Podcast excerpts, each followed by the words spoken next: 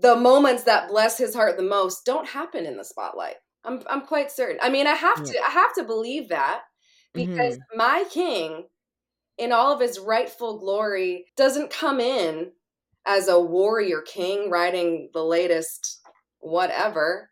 He comes as a baby and he spends mm. the majority of his life hidden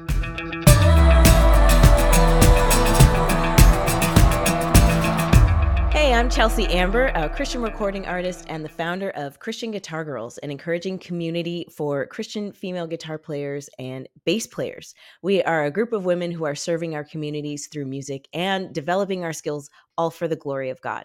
You can find our Facebook group called Christian Guitar Girls Community to connect with other women in music and ministry. And I want to equip women to reach their guitar goals. So I do have a free ebook called the Christian Guitar Girls Practice Plan. It is a downloadable PDF designed to help you not only set your goals, but then actually create an effective plan to reach those goals. And this applies to all skill levels, whether you're a brand new beginner or a seasoned player. So if you're ready to make your practice time more efficient and see progress in your playing, then go to christianguitargirls.com slash practice plan. Now, we have a really great episode coming up with my friend Amy Savin. So, let me just read a few things here about Amy. Amy is a dynamic and powerful vocalist and songwriter who crafts melodic, alternative rock songs that combine huge sounding guitars and intricately designed drum parts together into explosive declarations. In her latest album, Unveiled, you can hear influences like Paramore and Amanda Cook in songs like It's a Good Life and All We'll See, while her first record is more of a Bethany Dillon esque roots rock driven effort. So she lives in the US right now, but she shares dual citizenship between Canada and Australia. And right now she's living in Michigan, where she is a worship pastor at her local church. Now, I met Amy a number of years ago through the Gospel Music Association of Canada. And on a personal note, I've always felt a certain connection with you, Amy. Um, like we're in this together, we're cheering each other on. You have a lot of depth. You have an infectious love for the Lord. You have the gift of encouragement. So I'm super excited to have you on the podcast. So welcome. Thank you, Chelsea. I hope this feels effortless for you because it is for me, just literally getting to talk to a dear friend. So honored to be here. Yeah, and it's fun because I like to pretend that we're just across the table, like having a coffee or a or a drink or whatever. So, what are you drinking? I'm drinking some classy H2O in my Yeti, keeping Excellent. it cold. I've got a coffee drink. I like to call it coffee drink so I don't insult the the coffee connoisseurs because it's it's coffee, but it's the second pressing in an AeroPress, and then it's got a ton of oat milk and maple syrups. so it's not like not real coffee, but well, it's, it's coffee inspired. let me interrupt you because you never used to drink coffee. No. You were a tea girl. I was tea, all tea, all the time. And then my, you know, my life changed, seasons changed, and I decided that I needed more caffeine in my life. So, so I love it. Yeah. Um, so let's get into it. I'd love to know how and when did you start playing guitar? Guitar uh, guitar kind of entered into my world in my late teens. Um, I was I was raised on the piano at age three. Mm. Uh, I was just wanted to copy my brother Ryan and everything he did, and Ryan was in piano lessons, so I wanted to do that too. And mm-hmm. um, but as I became a teenager and I saw my brother Ryan playing guitar. I was like, I need to do this too. Shout mm. out to you, Ryan. I guess you're my number one inspiration in life. Um, Love it. I started writing music, and I was tired of asking Ryan to to play songs with me, to do shows with me. So I was like, I'm just gonna learn this myself, and so I did. That's great. And You have this uh, this de- I don't want to call it determination or um I don't know. You just you when you put your mind to something, then you learn how to do it and you do it. When we're going to get to that later because you've learned how to produce your own music, which I'm excited to talk about. But I've always admired that about you that you see something and you're like, you know what, I can. I, am just going to get her done, and you do it. Yeah, yeah. That little. I don't know if it's um if it's always good because you can tend to do a lot by yourself when other people could maybe do things better. But I think part of it is just that genuine love for learning that mm. that drives me. Like it's interesting to me. So yeah. yeah. Thanks, Chelsea. No, you're welcome. Well, I find that seems to hold people back sometimes. Like they're if they are always kind of waiting for someone else to do something for them. And I struggle with that sometimes when it comes to things that are technology based, where I think, you know, like, like producing or or whatever, just kind of getting intimidated by the the technology, the programs, the software, the hardware. Yeah. Um, so I love that you don't allow yourself to get intimidated by that. But I am getting ahead of myself. No problem. Um, but then you took on the guitar, you started playing, and then eventually you got involved in worship. You became a worship leader and a Christian recording artist. So, can you tell me a little bit about that journey? Yeah, I mean, the whole worship leading thing, I, that wasn't that was not on my radar at all. Hmm. Um, I never wanted to do that. I wanted to just write my own music, share my stories, travel the globe, mm-hmm. and that that was my dream um, but the lord just kept bringing me into the realm of worship worship leading and especially here in the us a decade ago when i entered when i immigrated here um, worship leading paid positions in canada weren't as common i, mm. I don't know mm. what it's like now chelsea because i've not lived there for a decade now but it wasn't a paid position it wasn't like um, a career by any means but in the us it was like everywhere. And I guess mm. maybe that's why I hadn't thought about growing up and being a worship pastor. I don't know. The last five years, I mean, the, my whole my whole time here in the U.S. in entering into the world of worship has just totally drastically changed my life. Um, I could yeah, I could talk for hours about worship. yeah. Oh, I'd love to hear. So you said it changed your life. Like, is there an example or something that you that comes to mind that you think? Oh man, yeah. I think even at this lat this church that I'm at, Radiant Church, um, happened upon this church during the pandemic. Hmm. I think I might have shared this in another podcast that you and I were on together, but uh, Cliff Note version is I was touring my last project, Unveiled, in the middle of a Western Canada tour. Everything shut down. Came back home, had no no income, you know, because every single show was canceled. Mm. And I guess he was an acquaintance at the time. Messaged me, asked me if I could fill in to do some online worship for their church because their worship leader had moved out of state just recently and I was like, "Hey, I'll I'll literally take anything." And yeah. uh, so I was going in Thursday nights and recording worship for them to stream. Um, and anyways, I uh, I was thinking like, yeah, I'll do this for a few months and return return on to the road to tour, and that just never happened. And as it as it is, I just fell in love with what that church, what Radiant Church was going for. And the thing that changed my mm. life, Chelsea, is just this idea of ministering to the heart of God as opposed to simply just ministering to people. Because if hmm. all we do is minister to people, then we turn them into consumers.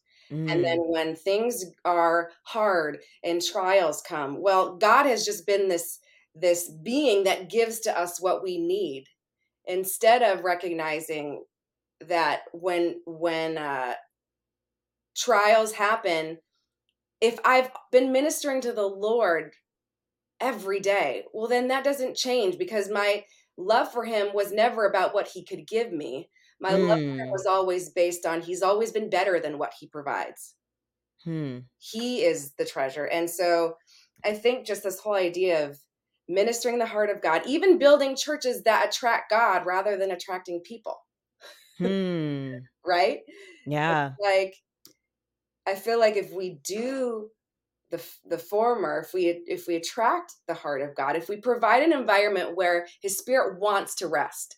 I I know the Spirit of God visits every church house, but there are places where He feels so welcome that He would rest mm. and that hmm. He would be vulnerable and I think just understanding the the weight and responsibility of pure worship to bless the heart of God, um, the intimacy that comes out of that, the love he he lavishes back on those who have created that resting place for him is tremendous. I mean, that intimacy will will makes every moment worth living. Um, mm. And so that's the kind of I don't know, headspace I've been in and been pastored in at a church like Radiant, where that's our goal is to be a praying and worshiping church, a church that houses the presence of God and makes the King feel welcomed.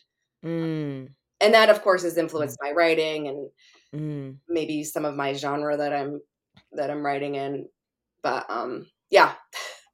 I I love that because I find it maybe in more like Western Christianity uh, that it can become a very much of a consumer thing. Like, oh well, God, I did this for you. Now you owe this to me. And it's like God, God actually doesn't owe us anything. Like he he already gave us so much more than we can even imagine through Jesus. It's like, and yet he still chooses mm-hmm. to to have that intimate relationship with us day to day uh and and be involved in those parts of our lives lives but it's it's not a he's like he's not santa claus you know or whatever or like um i don't know a vending machine or a vending machine yeah he's not a vending machine where you just so like if i just kind of you know press these buttons then he'll give me what i want and i'll, I'll have a cor i'll have a corvette in my yard next week or whatever. you know what i mean yeah. Like, you know it's um it's putting our focus on on God rather than on ourselves. hmm Absolutely. Yeah, and that I mean that if even affects our prayer life too, uh, in terms of how we approach God in just the surrender. You know, like oh, if God didn't answer a prayer in a way that we expected, are we still going to trust Him? Are we still going to uh, minister to His heart, or is it all about what I can get and I'm going to, you know, head out now? You know, right? Um, I mean, it's really easy to reduce our relationship with God to something that's very transactional mm-hmm. mathematical. I do this, yeah. you do that. I do this, mm-hmm. do that. Um, but that's not his heart.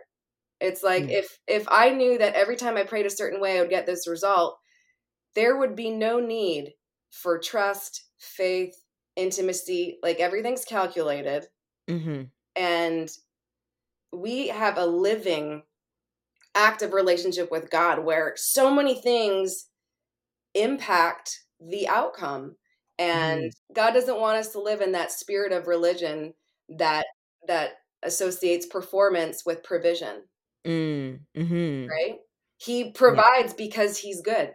Yeah. Not because we're good, because he's mm. good. Absolutely. Which is a countercultural thing to say. oh yeah. So then, yeah, you became a, a worship leader, and obviously was just really drawn into the heart of what was going on in in the church and um the Christian recording artist piece of things. Now that is a very public platform. That's a very public thing to do. You're on social media, you're putting out music, you're doing shows or different events. Um, but then in 2021, you decided to actually take a step back from the public side of music mm-hmm. and stay hidden for the year. And so I'd like to dive into that a little bit. First of all, what inspired that decision? Well, I think a few things. One immediate thing was I was dealing with some really hard things, with some really deep grief.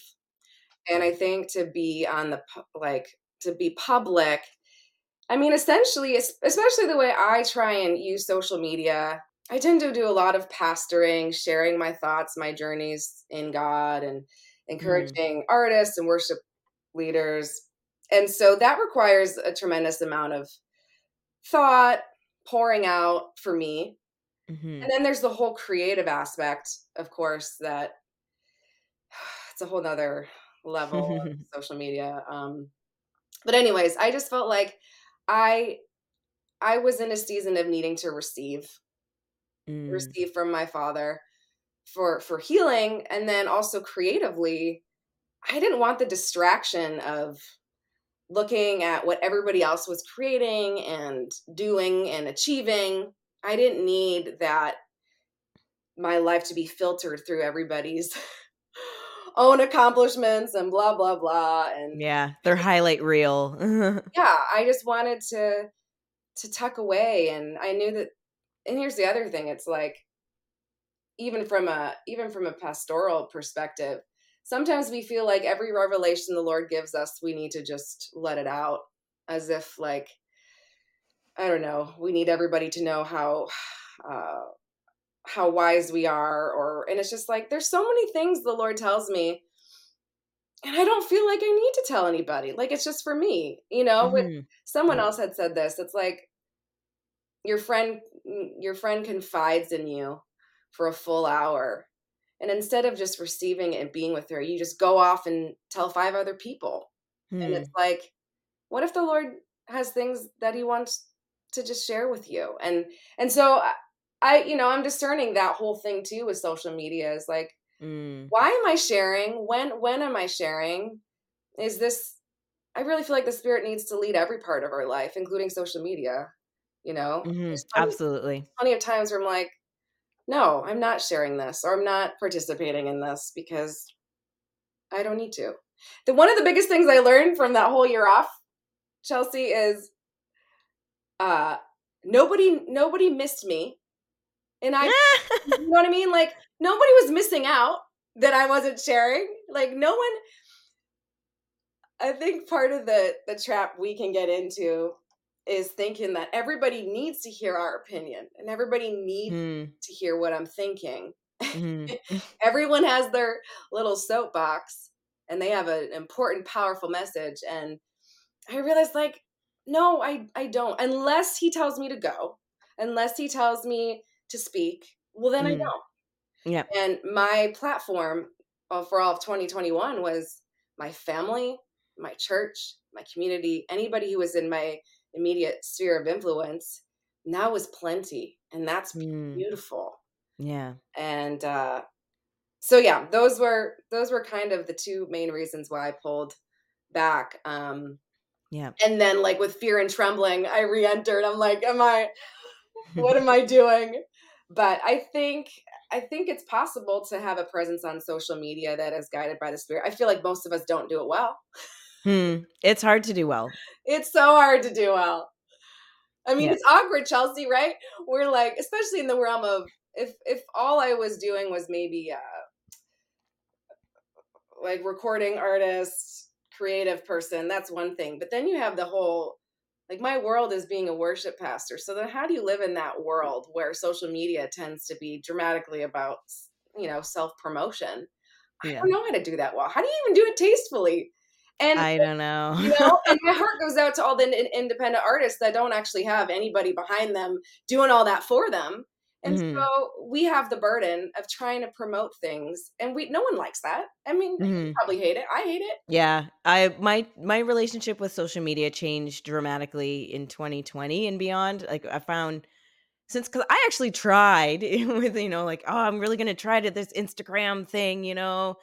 And um I just I found that with all the all the stuff through the pandemic and then all the social justice things and then being a woman of color on Instagram, I just felt so much pressure Mm. that like I'm trying to process these things that are happening and yet I'm still expected to show up and say something eloquent and agree with certain things or and have certain opinions and I'm like I'm still trying to figure this out and I just like I I found it was actually it was affecting my mental health like being on social media and I just ever since then I found I know I do YouTube now because I actually really enjoy that platform. I I really love YouTube, and so I try to put out as much as I can there. Um, but I don't. YouTube doesn't cause a like um a sense of I don't know angst in me or as, like this pressure the way Instagram does. Uh, and then even awesome, honestly, Twitter. I just like I will pop on there just to make sure that nobody tried to message me or something. But inevitably, like also people are mean on Twitter. Oh, So, oh my goodness, like wh- wh- what would it what would it look like if we all tried to use social media for the glory of God? What what would that look like? It would it would be revolutionary, and I think our mental health would be a lot better. mhm. Well, know? Chelsea, you're already doing a lot of that, to be honest. Like you have such a beautiful presence online. It's Oh, very, very like you're you're like everybody's big sister. Aw, and you are in in many ways you are pastoral too. You're always coaching people um i mean your entire christian Gu- guitar girls is lifting other musicians up celebrating women of diversity especially with with guitar but Mhm, a diverse group of women mhm, um and i feel like everything you you share has purpose and meaning and um so I I actually would look up to you as somebody who's doing it really well. Oh, really? Wow. Yes. I probably just I only post like a couple times a month, but thank you. And I, you I've always been but uh, when I look at your Instagram, I'm like, "Oh man, she's she's doing this well." Cuz you you're always encouraging and um of lifting people up and pointing them to Jesus rather than to yourself. And I think it's okay like if someone has a new song that they want to share to the world, I think that's uh, like there's a, a certainly a, a place for that. Um and but I just I feel like you you you do Instagram well, and I just I really admire you for that. Like you would be the exception to a lot of the stuff that I see on Mm. Instagram and and Twitter and everything. So thank you for the way you serve through social media. Oh, thanks, Chelsea. Yeah. And I think you you said something important. Um, I think it's not wrong. It's not wrong to uh to share I can't of course it's not wrong to share music and to announce a record and to promote it like I think the opposite end of the spectrum is true is Christians can just live in this false humility like it's no, I can't be on anything. You can't see like, you know, and it's just like no. We need to we need to live out um our identity with confidence. Like Mm, I need to be able to to be able to celebrate and appreciate the art that I'm creating. mhm, I need to do that. If I don't do it, then something's dreadfully wrong and I'm actually not even enjoying the person I am. mm, mhm. So I think it's like it's such a fine balance of Yeah, there's two sides to the coin. two sides. Yeah. Insecurity and pride are Mm, both false um perceptions of ourselves. yeah. Right. Two horns on the same goat. Yes, come on. what would be an encouraging word that you could offer someone who feels like they are in a hidden season right now or maybe if if they're feeling unseen I would say to not um to not let what you see around you of what's important define what's important to you. We we for some reason associate the platform and the spotlight with important, mm, but mhm, I'm certain we're going to meet Jesus face to face and the least of these the people who were unseen. I mean, the, one of the prayers I pray very frequently actually it's not even a prayer it's a question i say like lord who is the most surrendered person right now and what are they doing? And i hmm, just i i want to visualize that. And i'm like is it a is it a little child? Is it a 90 year old grandma? Like who are these people that are so close to your heart that are so deeply surrendered? And i just mm, imagine who that might be and i'm quite certain the moments that bless his heart the most don't happen in the spotlight. Mm, I'm I'm quite certain. I mean, I have yeah to I have to believe that because mhm, my king in all of his rightful glory and uh status doesn't come in as a warrior king riding the latest whatever. He comes as a baby and he spends mm, the majority of his life hidden. mm, So if yeah God himself does not seem to uh pursue a platform that we think is so cool and important, well, then maybe dare I believe that that's true about my life. And in fact, the palace messed David up. hmm David, that's an interesting point i never thought about that oh yeah, David's best days were in the field, singing hmm songs to his father. David's mm, best days were when the purity of his worship came tending sheep.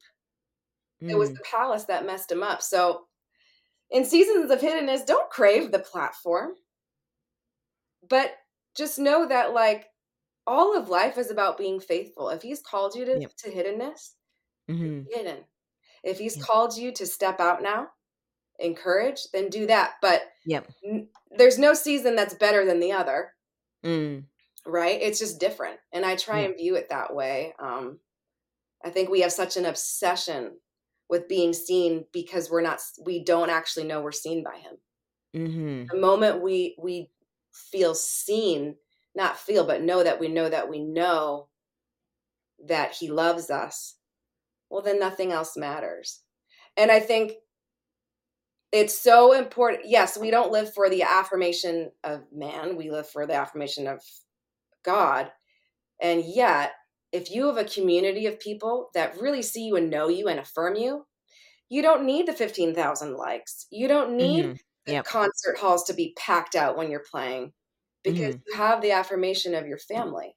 And that's Mm. very different than affirmation of of the world, of strangers. Um, those are the things that have kept me grounded. In my season of hiddenness, Mm. I was Mm. still really plugged into a community that deeply affirmed me.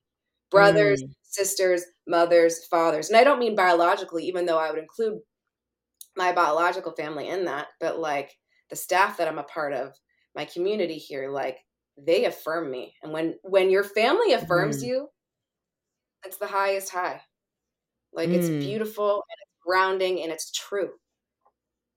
So Yeah. I don't It's also a good reminder for us in community to make sure that we are also providing encouragement to the people in our circles as well. So we had just talked about a season of hiddenness, and you had been kind of quiet uh, on the public face for a year, and then you came out guns ablazing in the new year with a new song called "Like Cargo," which you produced yourself. So, what is the production process that you did for that song? Well, the reason I produced it myself was I mean, we all know how expensive it is to record and hmm I knew that a song like that wasn't something everybody wanted to download into their iPod. Does anybody use iPods anymore? You know what I mean? Like, I knew it wasn't gonna like sell a lot of it, especially with streaming platforms. Um, so I was like, I need to really consider the cost in this, and the cheapest option would for me to produce it myself. But then Mm. I thought that um, what a great opportunity to practice on a song that's pretty simple. And the only things on the song are vocals, like the main vocal, background vocals, and then piano and an orchestra. And that was enough for me to work with. But the thing about production, and and maybe some people don't know this, but producing your music doesn't mean you're you're necessarily like audio engineering everything and recording everything yourself. You're just collecting all Mm. the pieces and putting all the right people together Mm. to create this this vision that you have and and that's how i view music produ- and and part of it i am recording myself like piano and vocals or whatever um but even as and i'm getting ahead of myself as we talk about production further like as long as you have the vision for it and you can just bring the right people to carry that out you have a Mm. producer's ear because you know Mm. all the pieces that need to fit and for a song that was so gut wrenching like like cargo I had Mm. gone through so many different ideas, like one with like a really epic full band, like starting off mellow and then growing with drums and electric guitars, because that's kind of my brand. And then I was like, no, like if Mm. I add all of that, the song is so dark already. Like it would be, it would feel really, really heavy. And so I thought, like, what are some elements where I could could share this message more palatable or make this more Mm. palatable palatable and um i thought and also like what would what would embellish the story and and these really earthy things like vocal cords and strings being like i would liken strings very it just to me reminds me so much of a of a human even just with the vocal Mm. cords it's so Mm. emotional the strings have Mm. so much emotion in them and yet there's just such a a calming beauty about them Mm. and so i thought if i just kept things simple um that maybe would be more powerful and maybe it would be easier to to handle because i think the orchestra just brings such a a haunting yet gorgeous aspect to a song that is really painful So you've alluded to how the song has kind of a, a, darker theme to it, a darker subject matter. Would you be able to share with us what the song is about, what inspired it? yes absolutely um i think it was around eight years ago i watched the the film taken starring liam neeson is that his name and um Yep. it was just it was so so impacting i couldn't believe that human trafficking exists in general but i think a lot of us have associated sex trafficking with foreign third world countries poverty, but it happens here in the US and that whole film depicted that. And I actually I was shooken up for weeks and Mm. so I started researching online like what are things that we can do as a community to like combat this crime. Um, ran into the A21 campaign led Mm. by Christine Christine. Caine. Yep. Yes, my Australian sister, Mhm. um, sister in the Lord.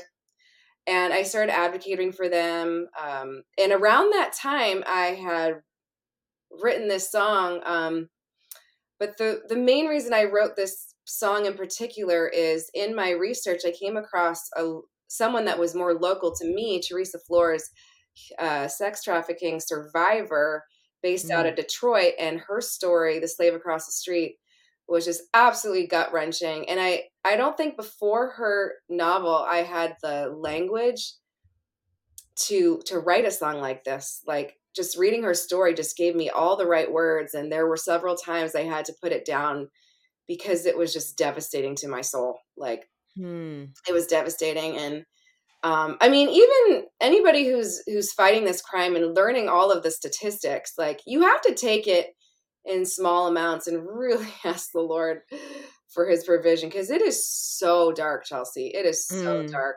Mhm. Um, but anyways, I wrote this song eight years ago, and I've Oh, always wanted to release Hmm. and record it, but um, it was never the right time. And yeah, I just for whatever reason, the Lord opened up some over opportunities for me to to record and release it this past year or January. Um, and it's provided really incredible opportunities. I've actually now collaborated with Theresa Flores on several Mm. occasions to do events with her. I have one coming up in the fall. Actually, she doesn't even know about this one yet, but I know she'll do it. Um, because there's a church here that wants me to invite uh, her her uh, organization soap save our adol- adolescents from prostitution. She goes into hotels Mm. and she distributes soap with a human trafficking hotline because girls that are trafficked through those hotels they have to reach them in a very discreet way. And so Mm. um, they've they've rescued quite a few girls just from those numbers. And so part of her, her uh, organization distributes that I just got chills from you yeah saying that. That's amazing. yeah so that's the story behind that song Mhm. Well, thank you for sharing that. And if uh, I want to encourage everyone to check out this song, it's called Like Cargo by Amy Savin. So, where can people find you and your music online? anywhere you stream music um, i mean i have cds come on you guys just order some hard copy cds those hmm will those will make a debut just like the record did the, the hmm vinyl um but yeah anywhere anywhere online uh, amysavin.com has all of the the links so you don't have to go googling anywhere Excellent. Well, we'll leave links to that in the description so that people can check out your new song and connect with you online. I just want to thank you so much for sharing your journey, your musical journey, and then, you know, what God has taught you through these years with music and worship leadership and yeah. production and everything. Um, I was, it was a really great conversation. So thank you for that. well thanks for having me chelsea i'm super proud of you for even creating this podcast and for engaging in this conversation this has been a dream on your heart for a while Mhm. and to see you doing it and to get to participate is just such a gift so thank you thank you. Well, I appreciate you so much.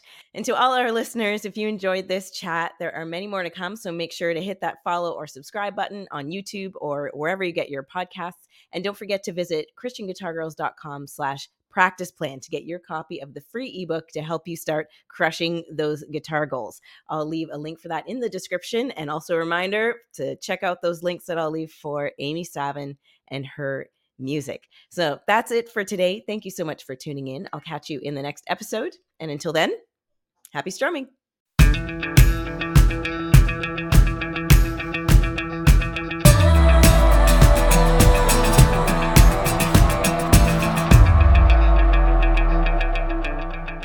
I'm Mimi. Hi. I'm Mimi. Hi, Amy. Hi, Amy. Uh-oh, uh-oh. Are you singing? Are you singing for Amy?